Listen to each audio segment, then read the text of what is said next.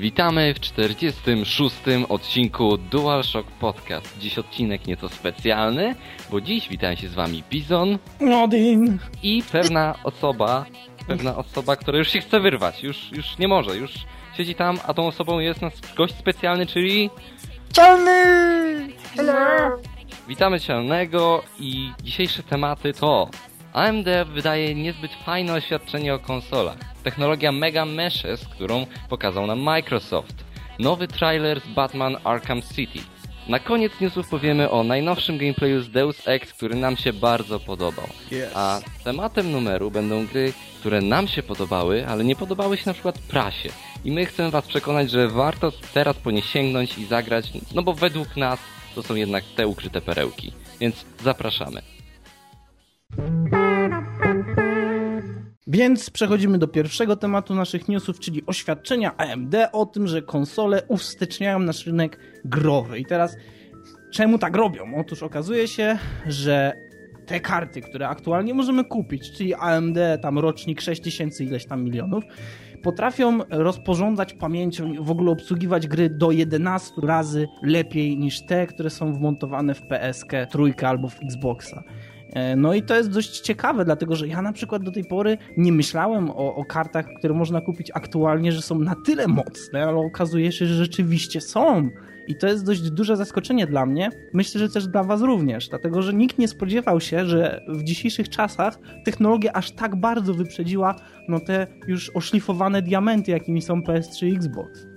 Mhm, ale o tym niedawno też mówił Krajtek. Oni to, tyle, że Krajtek to zrobił na trochę dziwną modłę, bo oni z jednej strony powiedzieli, że no konsole ograniczają nasz rozwój i nie możemy robić takich fajnych gier, ale jednak wydajemy Crysisa na konsole również. Ale tak, widzisz, to jest do, dość ciekawe, dlatego że w momencie, kiedy oni po raz pierwszy wydali pierwszego Crysisa, to kiedy w wywiadzie ktoś ich zapytał, już nie pamiętam, czy było to z IGN, jakaś redakcja, czy ktoś inny, zapytali ich, czy widzą przyszłość tej marki na jakiejkolwiek konsoli, to oni się wyrazili, że to nie jest możliwe, żeby zrealizować tak rozbudowany silnik graficzny na konsolach.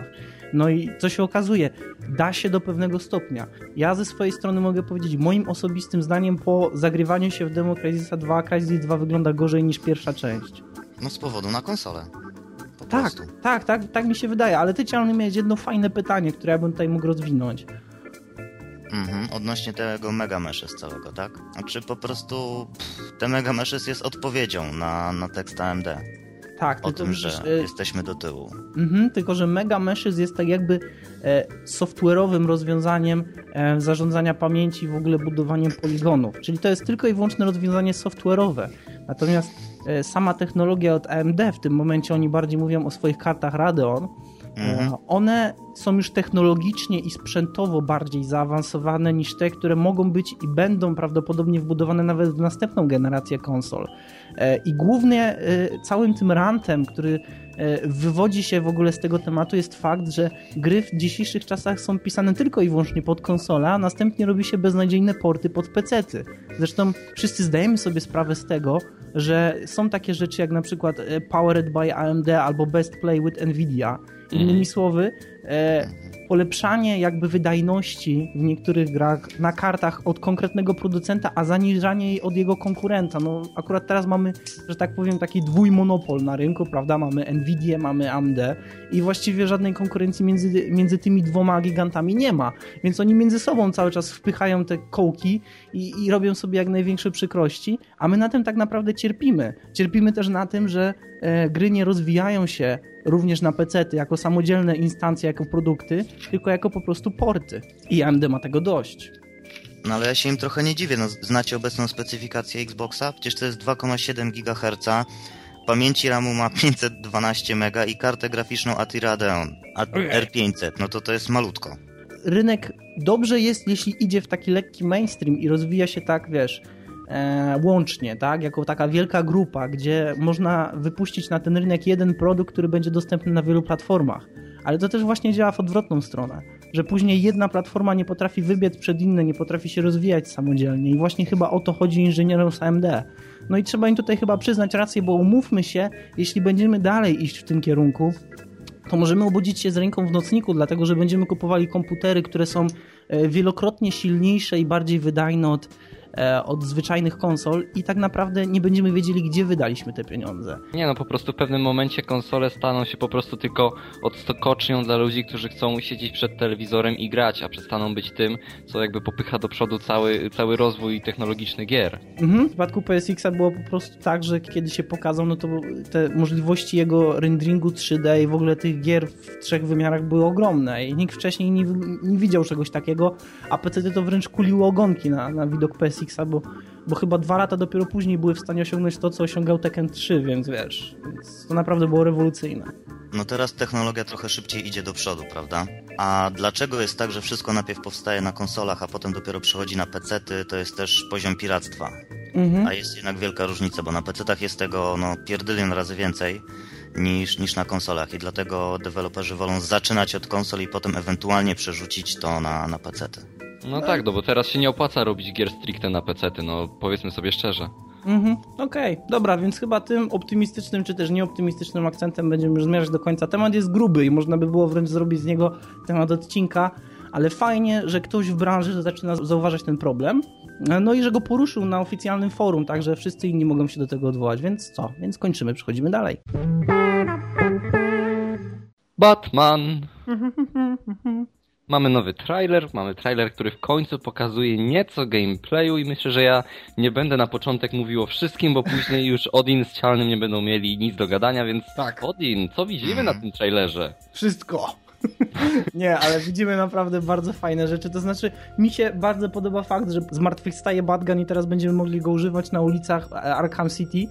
I bardzo mnie to cieszy, naprawdę. Ja tylko powiem coś, czego wcześniej nie mówiłem. Mi się nie podoba nowa, nowa Harley Quinn. Nie wiem dlaczego. Nie, nie no wiem, jak... jak... Wy się na to zapatrzacie. Nie, no jest właśnie ta jest fajna. Ta poprzednia była taka trochę naj... za bardzo nadmuchana, za bardzo taka za bardzo Unreal Engine dla mnie. Ja tak, widziałem ją tak. i od razu wiedziałem, że to jest Unreal Engine, a ta nowa wygląda tak naturalnie i mniej plastikowo i nie wiem, dla mnie wiele mniej bardziej atrakcyjnie. Mniej się błyszczy, to jest no, ewidentne. No ale też wygląda jakby miała mniej mięśni na sobie. Taka jest mniej zbita.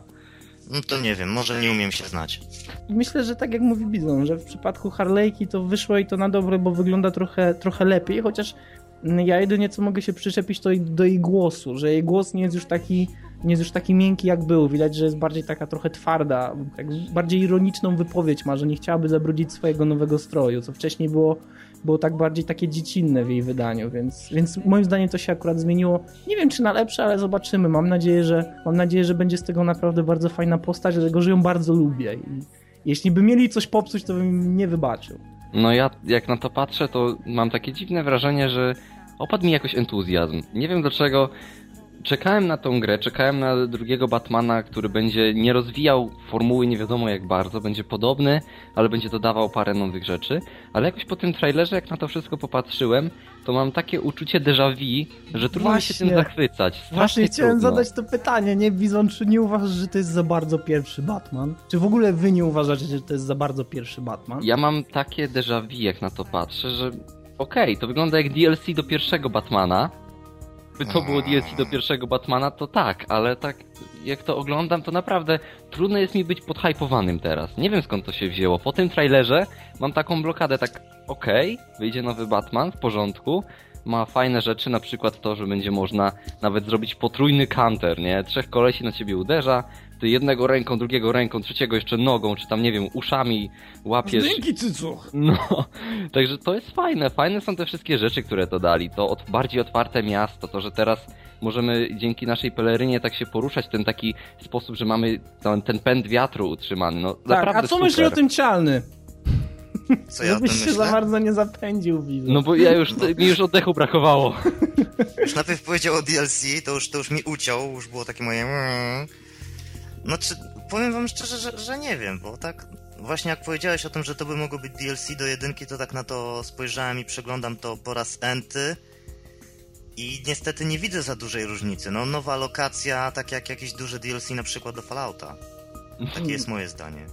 To znaczy, mi się wydaje, że oni starają się zrobić z tej gry coś, co by wyglądało inaczej i przez samą prezencję miasta już naprawdę sporo osiągnęli, bo sam trailer rozpoczyna się od faktu, tego, że musimy sobie uświadomić, gdzie jesteśmy i, i, i ta, e, ta, jak to powiedzieć, ten horyzont tego miasta jest naprawdę bardzo ładny i bardzo mi się podoba i, i przedstawienie tego, jak ono jest brudne, jak ono jest brzydkie i zniszczone, mm, to naprawdę im się udaje. Ale jeśli chodzi o Unreal Engine, o którym powiedziałeś Bizon, to rzeczywiście mają jeszcze dużo do zmienienia, chociaż wątpię, żeby im się udało cokolwiek już ruszyć w tym temacie. Też wątpię, żeby dużo głosów krytyki słyszeli na ten temat i, i żeby zdawali sobie sprawę z tego, że to wygląda jak pierwsza część, bo rzeczywiście wygląda i niestety chyba ten silnik jest obciążony tą genetyczną wadą, że praktycznie jeśli nie ruszysz tych postaci, to one wszystkie przypominają siebie tak bardzo, że obojętnie czy to będzie czwarta czy piąta część,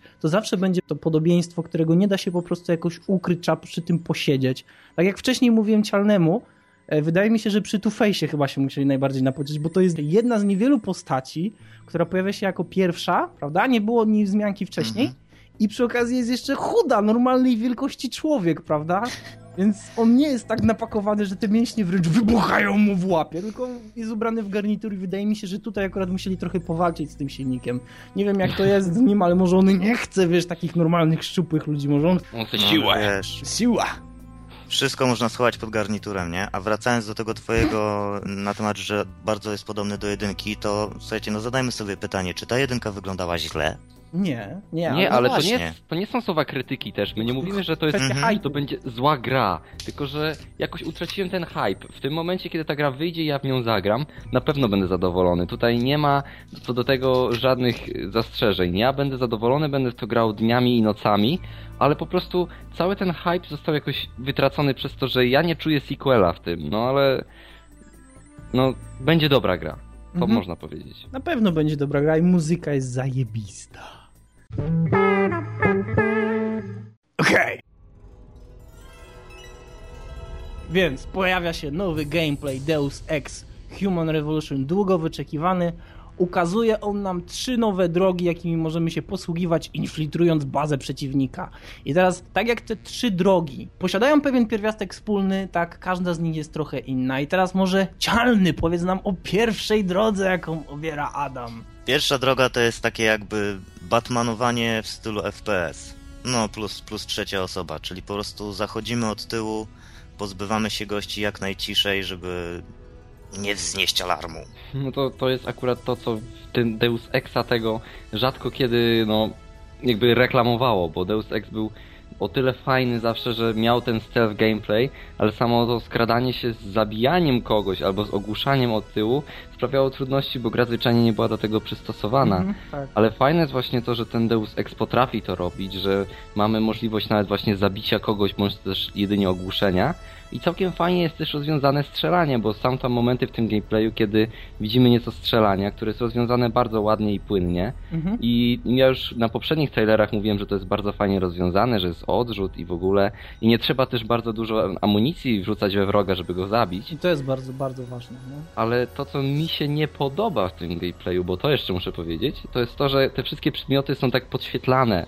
Jeżeli popatrzysz nawet na drabinę, to ona się podświetla na pomarańczowo, żeby po niej wejść. Wydaje Jeżeli... mi się, Bizon, że to jest kwestia argumentacji, wiesz? Że to już jest jeden z y, chipów, który ty sobie instalujesz, który ci pomaga rozpoznawać, poruszać się po środowisku. Nie Nie jestem wiem. pewien, ale No. wydaje mi się, że kiedyś było coś takiego mówione, że za, te, za pomocą tego będziesz w stanie stwierdzić, które przedmioty są interactive z tobą.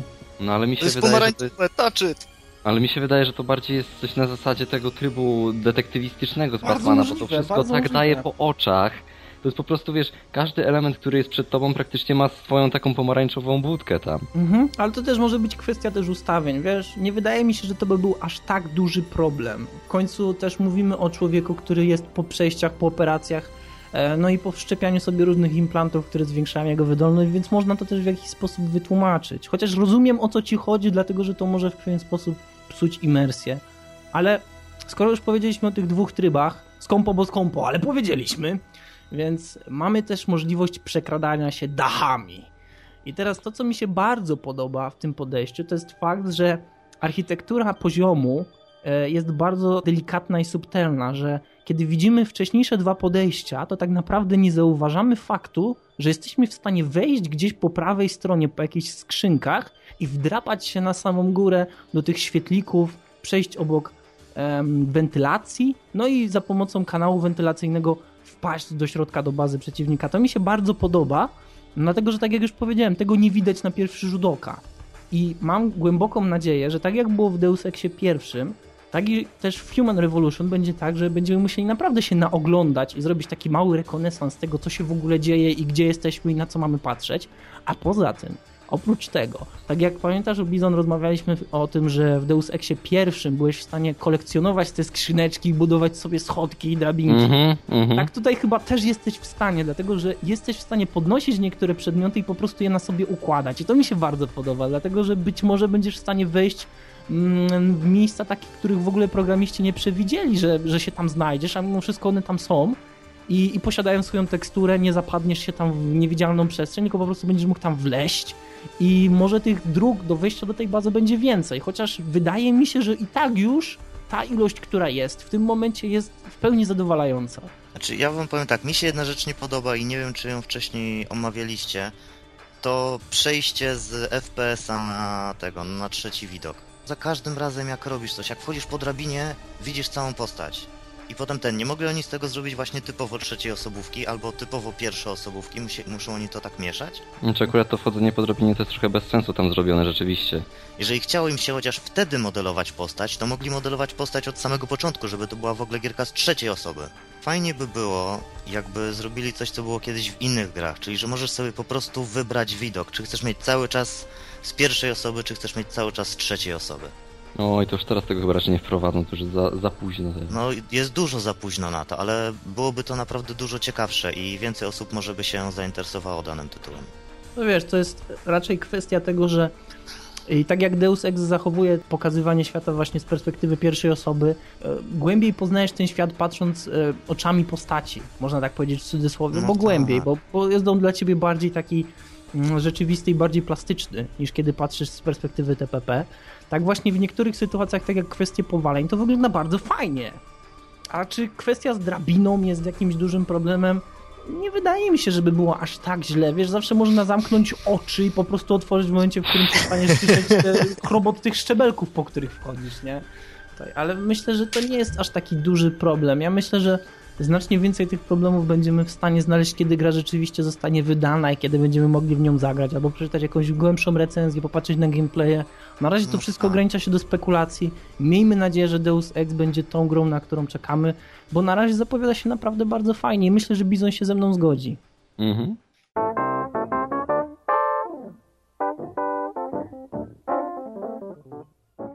Więc przechodzimy do tematu głównego. Uwaga! Raz! Dobra, nie, nie będę liczył, ale gry fajne, a nie popularne. Okej, no to ja może zacznę od gry, która wcale nie jest nie wiadomo jaką perełką i też nie zdobyła nie wiadomo jakiego uznania, no bo i też ja czasem się wstydzę, że ona mi się podoba.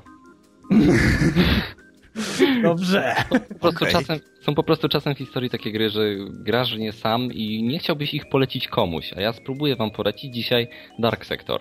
Mhm. Dark Sector miał być początkowo zupełnie inną grą. Jego robili chyba przez 4 albo 5 lat. Zmieniali zupełnie silnik graficzny, zmieniali zupełnie gameplay i realia, ale ostatecznie wyszedł.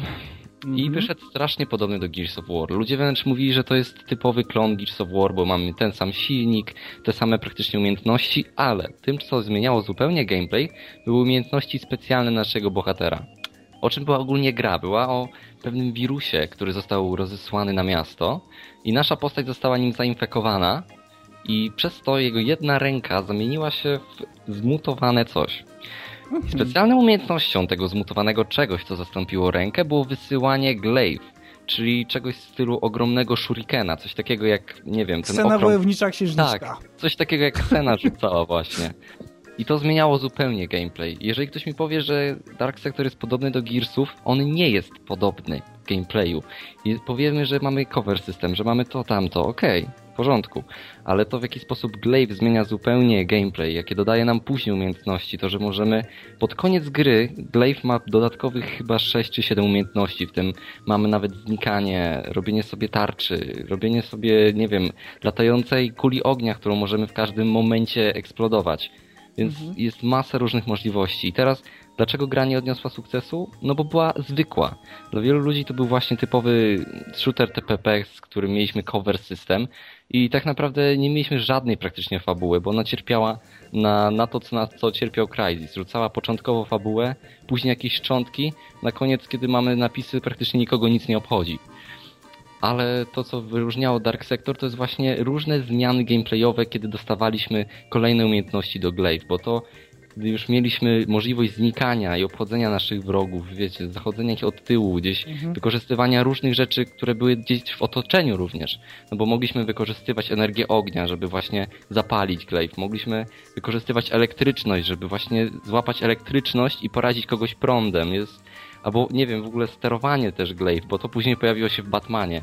Ale co było bardzo fajne, to to, że mogliśmy rzucić i w trakcie lotu sterować glaive tak, żeby na przykład ściąć trzy głowy naraz komuś, więc no, jest ogromna zmiana i samo korzystanie z glaive'a dawało taką satysfakcję, że nawet jeżeli gra nie była zbyt długa i miała te przeciągające się momenty, na przykład tam, gdzie sterowaliśmy pojazdem, który był do niczego, mhm. to dla swoich momentów gra jest warta kupienia, tym bardziej, że ona pojawiła się niedawno, znaczy niedawno, no z rok temu, ale całkiem niedawno w CD Action. Aha. jako dodatek. No to... Więc zwyczajnie ja, ja tą grę poznałem z CD Action, więc no polecam. Jeżeli ktoś może gdzieś ją dorwać jeszcze, to za takie pieniądze jak najbardziej warto. A teraz zasadnicze pytanie, komu byś polecił Dark Sectors w takim wypadku? Każdy, kto lubi shootery TPP, bo to wprowadza coś zupełnie nowego. To nie jest kolejna gra, w której idziesz po prostu od osłony do osłony, wykorzystując kolejną broń palną, jaką masz przy sobie, tylko musisz rzeczywiście pokombinować. I na przykład fajne jest to, że możesz korzystać z glaive'a i z broni podręcznej naraz, czyli rzucamy glaive'em w kogoś, ale zaczynamy strzelać w drugą osobę, później łapiemy glaive'a i znowu coś innego mhm. robimy. Więc jest dużo ciekawych rozwiązań i co ciekawe, jako broń podręczną możemy kupić sobie pistolet, możemy kupić sobie Uzi, ale możemy kupić też sobie obrzyna. Hmm.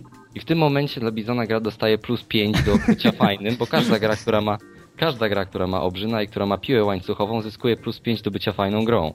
Nawet Resident właśnie... Evil 5? Um, nie.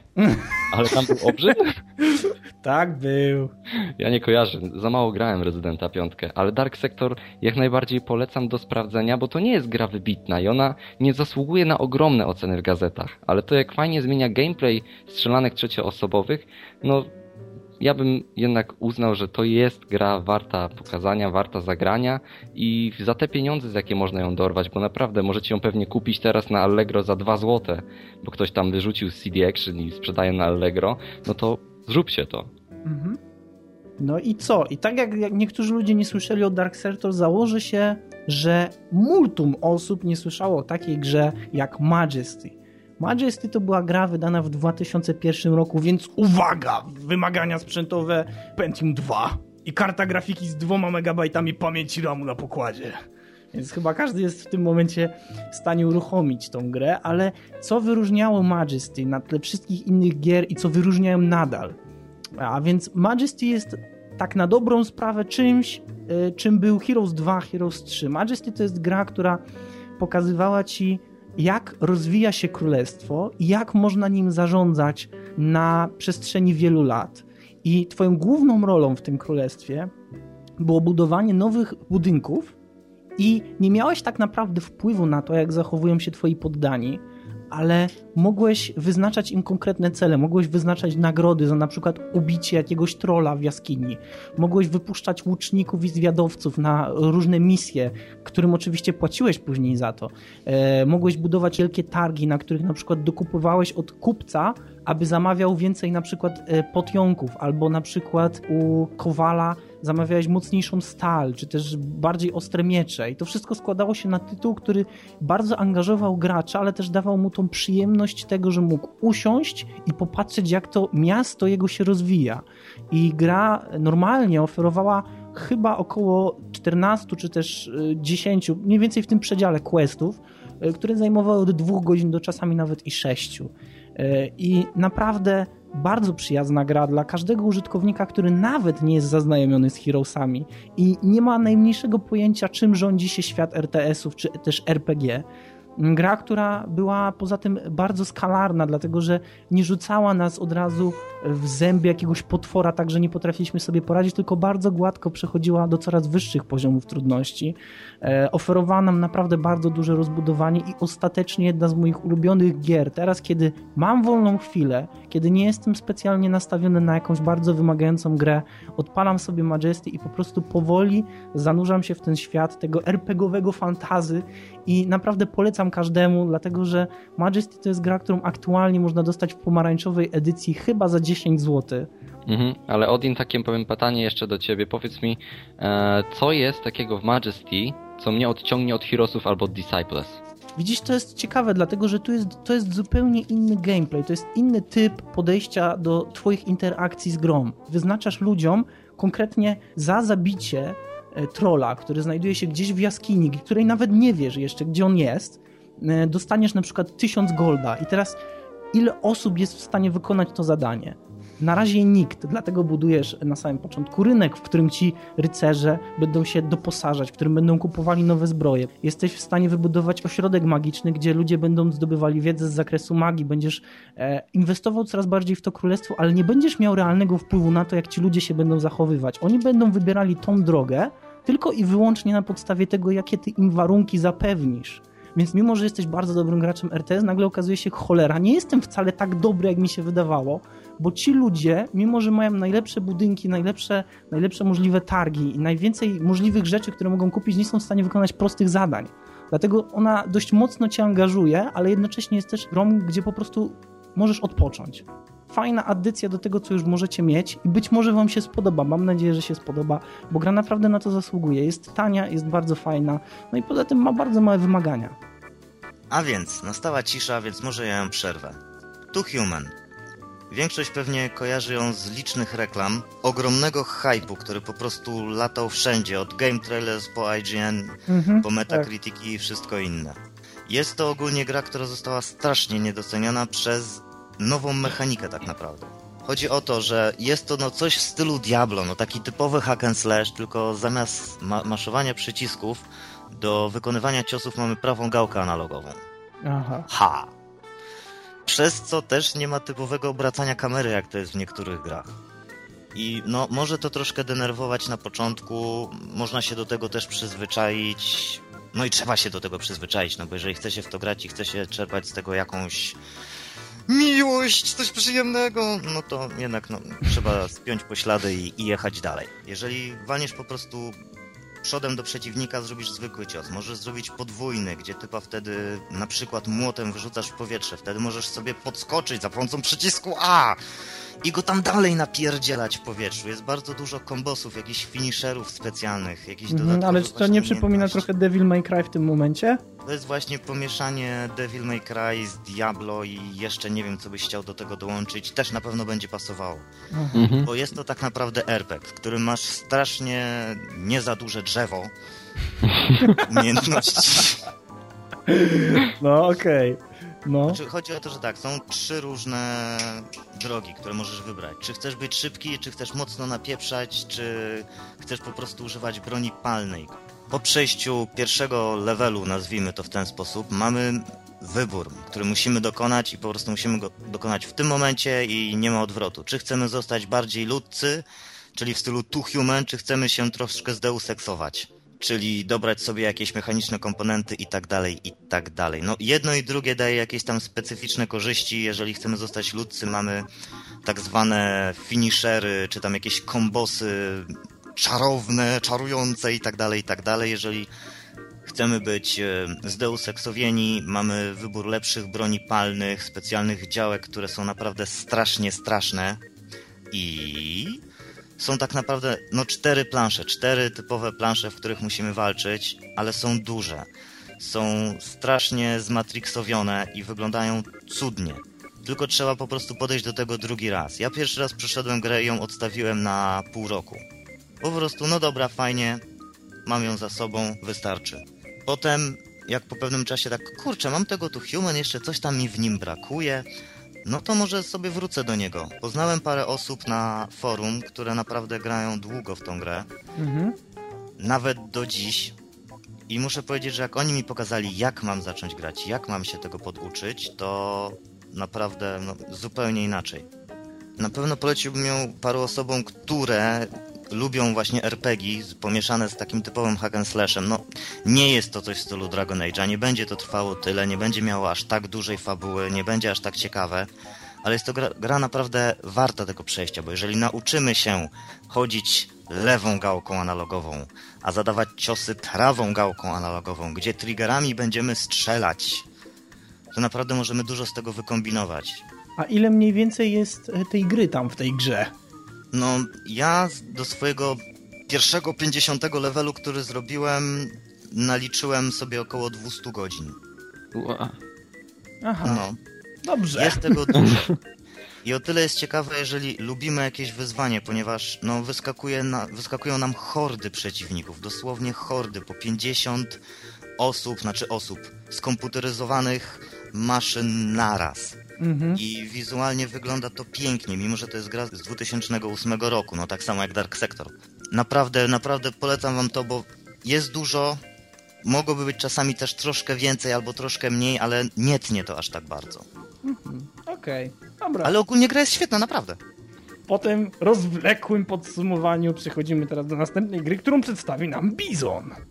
Okej, no to Bison powie o grze bardzo mainstreamowej, grze, o której słyszeli wszyscy, bardzo dużo osób w nią grało bardzo dużo osób ją odstawiło i powiedziało, że nie będzie w nią grać.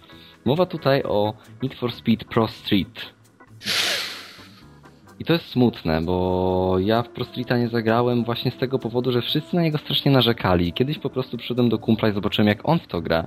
Sam złapałem zapada i jak się później okazało, dwa tygodnie później kupiłem grę na PS2, no bo chciałem w to pograć i co się okazało, nie warto czasem słuchać ludzi, nie warto czasem słuchać opinii prasy, bo... Warto słuchać DualShock Podcast. Bo częstokroć można po prostu znaleźć gry, które no nie podobały się na przykład recenzentom, bo co zarzucano Pro Streetowi, to było to odejście od ulicznego ścigania. Poprzednie gry to były Most Wanted, Carbon, te, które pokazywały to ściganie na ulicach nielegalne zupełnie, a Street chciał zrobić krok do przodu, chciał bardziej jakby urealistycznić cały gameplay, zrezygnować bardzo z arcade i postawić na wyścigi, które będą się odbywały na zamkniętych torach, organizowane na takich typowych imprezach wyścigowych, gdzie używamy paru aut na jedną imprezę i klimat gry właśnie zmusza cię do tego, że musisz tworzyć auta oddzielne do każdej umiejętności, znaczy do każdego wyścigu. Czekaj, czekaj, czyli jak tworzę, to znaczy, że mogę tuningować? Tak, jak Plus najbardziej. 5 do, do hype'u. Nie no, ale patrz, tuning w poprzednich częściach był taki bardzo, no taki bardzo wioskowy, takie wiesz, tuningowanie, żeby jeździć samochodem, takim samochodem po ulicach, wiesz, jakieś płomienie, jakieś wielkie znaki plemienne, Proszę cię, tego typu.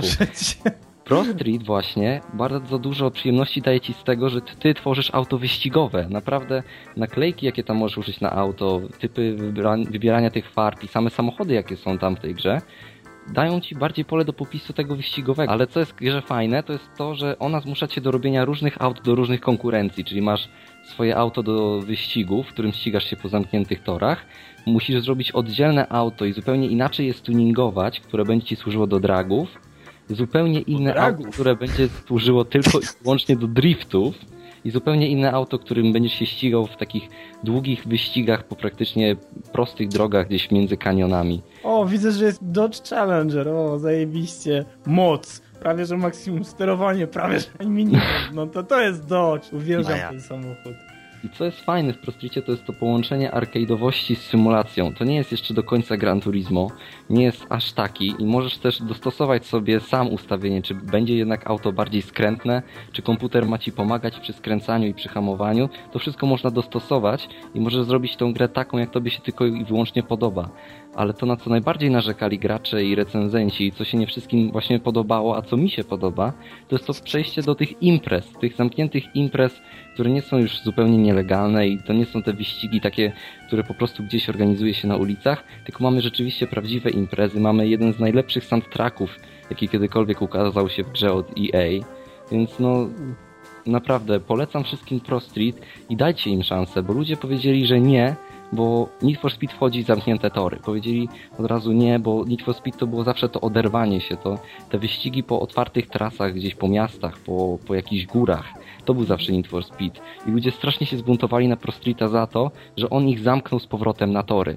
Że zrobił to, co robił na przykład, no nie wiem, Toka Race Driver. Oni tego nie chcieli, a właśnie ja, jako ten gracz, który woli tego typu gry, jak najbardziej zachwyciłem się Prostritem i mimo to, że on w pewnym momencie staje się taki bardzo trywialny, bo mamy kolejne imprezy, niektóre bardzo podobne do siebie, to sama frajda z wyścigów jest tak ogromna, że Bizonek do dzisiaj lubi sobie tą grę zainstalować na PC i popykać, bo naprawdę jest wspaniała. Okej. Okay. Przechodzimy dalej, czyli teraz czas na nowy przykład gry, która gdzieś tam zniknęła i zatarła się wśród wszystkich wielkich, bardzo mocno sprzedawanych i promowanych tytułach. A mowa tutaj o grze Trine, czyli właściwie produkcji Frozen Byte, która wyszła w 2009 roku i tak po cichu pojawiła się na Steamie. Przez jakiś czas była bardzo popularna, jeśli chodzi o społeczność Steamową, no ale w gruncie rzeczy po jakimś czasie kompletnie nie słuch zaginął i do tej pory wielu ludzi nie ma pojęcia, że wyszło coś takiego jak jeden z lepszych platformerów e, do tej pory.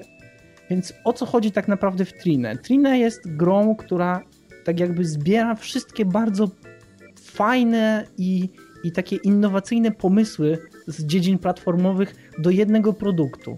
E, w grze sterujemy trzema postaciami, ale tak naprawdę tylko i wyłącznie jedną w danym momencie i za pomocą pewnych klawiszy jesteśmy w stanie je zmieniać. Wytłumaczone jest to w ten sposób, że te postacie po prostu dotknęły magicznego kryształu i teraz zamknięte są tak właściwie w tej jednej duszy, którą mogą zmieniać. To jest w jakiś tam sposób wyjaśnione dogłębnie, ale mimo wszystko chodzi o to, że sterujemy w jednym czasie albo rycerzem, albo złodziejem, albo magiem. I teraz każda z tych postaci ma swoje takie wyjątkowe, jak na tą klasę umiejętności. Na przykład mag potrafi narysować w powietrzu jakiś kształt, który staje się rzeczywisty. I na przykład jeśli mamy problem z dostaniem się na jakąś platformę, albo jedna z szalek wag jest przechylona w taki sposób, że nie jesteśmy w stanie się na nią dostać, to wystarczy, że na drugiej szalce narysujemy ogromny kwadrat, który przemieni się w rzeczywisty kwadrat, który oczywiście posiada swoją masę i ułatwi nam dostanie się na tą szalkę. No, eee, pięknego. Tak Coś pięknego, a. naprawdę, a to się potem rozwija, dlatego że ten Mac y, jest w stanie później rysować platformy zwyczajne, nie tylko kształty, ale bardziej skomplikowane rzeczy, które pozwalają mu gdzieś się dostać. Ale to nie tyle tylko, dlatego że możemy łączyć te postaci, na przykład magiem narysować bardzo szybko e, kwadracik, przełączyć się na złodziejkę, która posiada hak, taki, taki mniej więcej jak Batgun. Wszczepiamy się w jakąś gałąź albo jakiś kwadrat, jakąś platformę i po prostu się przyciągamy do niej. Jesteśmy prawie tak jak Spider-Man albo Tarzan poruszać się po mapie.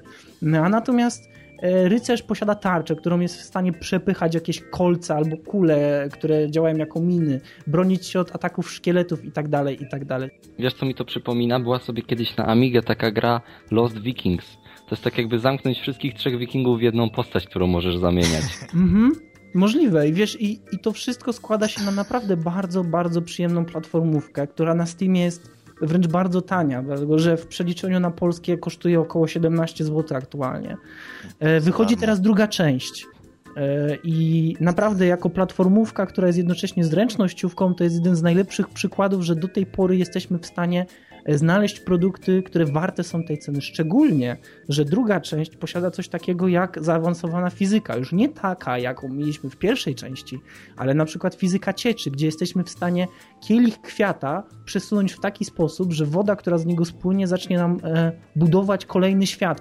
Zacznie wzrastać nam na przykład e, jakiś kwiatuszek albo jakieś drzewka i, i będziemy przez to w stanie dostać się w inne miejsca. Albo na przykład tak jak było na trailerze, ogromny ślimak zainteresowany krzaczkiem, który wyrósł poprzez nasze działanie, odsłoni nam możliwość dojścia do innego poziomu. A poza tym to wszystko jest podpisane przez przepiękną, bajkową grafikę. To po prostu trzeba zobaczyć. Trine jest jedną z najlepszych gier platformowych, jaka wyszła do tej pory i naprawdę jeśli ktoś tęskni za złotymi czasami Jazz Jackrabbit, to myślę, że powinien się skierować mm. właśnie do tej gry, dlatego że to jest przykład tego, że możemy znaleźć produkt rewelacyjny i to naprawdę w bardzo niskiej cenie. No i cialny! I znowu ja! Hurray! Ludki, pamiętacie pewnie coś takiego jak Mario Kart? Tak. Taka piękna, przyjemna gra, zbierało się power-upy, strzelało się do przeciwników, obracało się ich i tak dalej, i tak dalej. To teraz wyobraźcie to sobie troszkę bardziej na poważnie z licencjowanymi samochodami, gdzie będzie to w fajnych kolorkach, wesołe, ale oczywiście super recenzje zbierało, ale musiało upaść. No bo, no bo musiało. Mówię tutaj akurat o Blur, a blur! Blur, kiedyś blur! Radio nam kiedyś powiedział, że to jest kiepska, to znaczy bardziej mało rozpoznawana gra. Ja w tym momencie się z nim zgodziłem, ale może zmienić nasze podejście tutaj teraz. Muszę zmienić wasze podejście, bo nie ubliżając Blademu, sorry, ale nie umiesz się znać, naprawdę. Bardzo mi przykro z tego powodu, ale jest to samochodówka typowo arcade'owa. Ona była ustawiona głównie na fan, który może był ciutkę mniejszy z powodu na strasznie wygórowany poziom trudności, bo jak zaczęło się grać na normalu, to po pierwszych dwóch wyścigach dosz doszło się do wniosku, że ja pierdzielę, jestem failem, nie? Zmieniam na easy. Jeżeli chcieliśmy zrobić to tak zwanie na wszystkie pięć gwiazdek, bo oprócz tego, że musieliśmy na przykład przejechać zwykły wyścig, na pierwszym miejscu to jeszcze musieliśmy zdobyć ileś tam fanów, a zdobywało się fanów za jakieś tam różne dziwne kombosy albo strzelania, że tego musisz y, przeciwnika obrócić tyle i tyle razy i tak dalej, i tak dalej. No i oprócz tego jeszcze był taki minigame event podczas jazdy, że wjeżdżałeś w taki specjalny power-up, który tworzył ci bramki. Musiałeś po tych bramkach przejeżdżać w czasie wyścigu. Czyli musiałeś przejechać na pierwszym miejscu, mimo że wszyscy do ciebie mogli strzelać jeszcze przejeżdżać przez bramki, które były tak dziwnie poustawiane, że to był po prostu szokens. To jest jedna rzecz. Druga rzecz jest taka, że ma bardzo fajnie rozbudowany tryb multi w stylu Call of Duty. Ha, teraz was zdziwię. Chodzi tutaj o levelowanie. Za różne czynności levelujemy się, czyli op oprócz tego dostajemy expa za to, że przejechaliśmy na tam pierwszej, drugiej, trzeciej czy którejś tam pozycji, że zestrzeliliśmy tyle i tyle typów i dodatkowe tak zwane perki, czyli masz jakieś challenge, które musisz zrobić po prostu, żeby zrobić, albo jakieś challenge, które musisz zrobić w tygodniu, albo dzienne nawet. I za to dostaje się expa. Gra jest naprawdę bardzo ciekawa, bo jeżeli ktoś się w nią wkręci, to no, gra nią bardzo długo. Bo jeżeli dojdziemy do tego ostatniego levelu, czyli 50, mamy możliwość wejścia na level legendary, czyli zaczynamy od samego początku goło, tylko jesteśmy legendary 1 i dostajemy jeden bonusowy samochód, który różni się prawie niczym od zwykłych. Ale jest Wspaniale! Doskonałe podsumowanie moich osiągnięć. Dokładnie.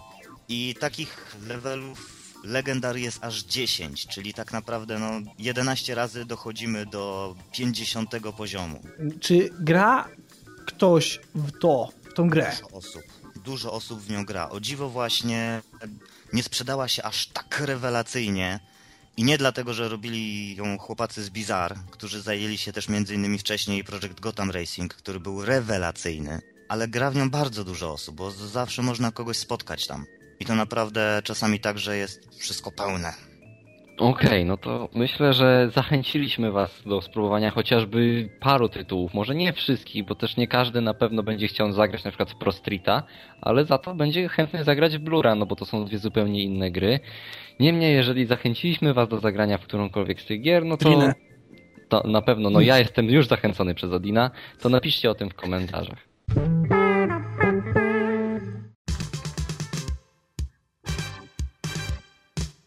Okej, okay, więc to już koniec 46. DualShock Podcast. Dzisiaj poruszyliśmy mniej tematów, ale za to na luzie i ostatecznie mieliśmy okazję sprawdzić tutaj gościnnie, jak Cialny się spisuje w podcaście. Czekamy na Wasze komentarze, czy Wam się podoba, co możemy zmienić, co mamy zmienić, co wręcz musimy. E, no i cieszymy się bardzo, że strona się rozwija. Tak jak w ostatnim podcaście Bizon mówił, cieszymy się, to teraz podkreślamy. Zobaczcie, ile kontentu pojawia się aktualnie na DualShocku. Jest to naprawdę bardzo fajne uczucie, że strona cały czas pnie się do góry i mam nadzieję, że nie przestanie, więc z tej strony żegnałem się z Wami Odin, Bizon i Cialny. Do zobaczenia w następnym DualShock Podcast. Albo do usłyszenia.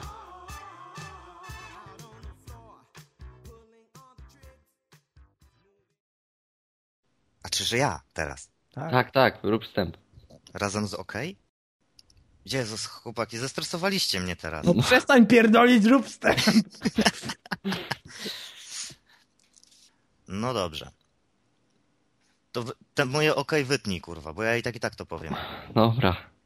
Dobra. Jest to tytuł, w którym pierwszy raz poznałem Odina. Ponieważ... Okay. No nie, no kurwa, popsuliście mi motyw, nie? Jeszcze raz. Kurwa mać. Jezus Maria, nie mogę, nie mogę, nie mogę, nie mogę, nie mogę, nie mogę.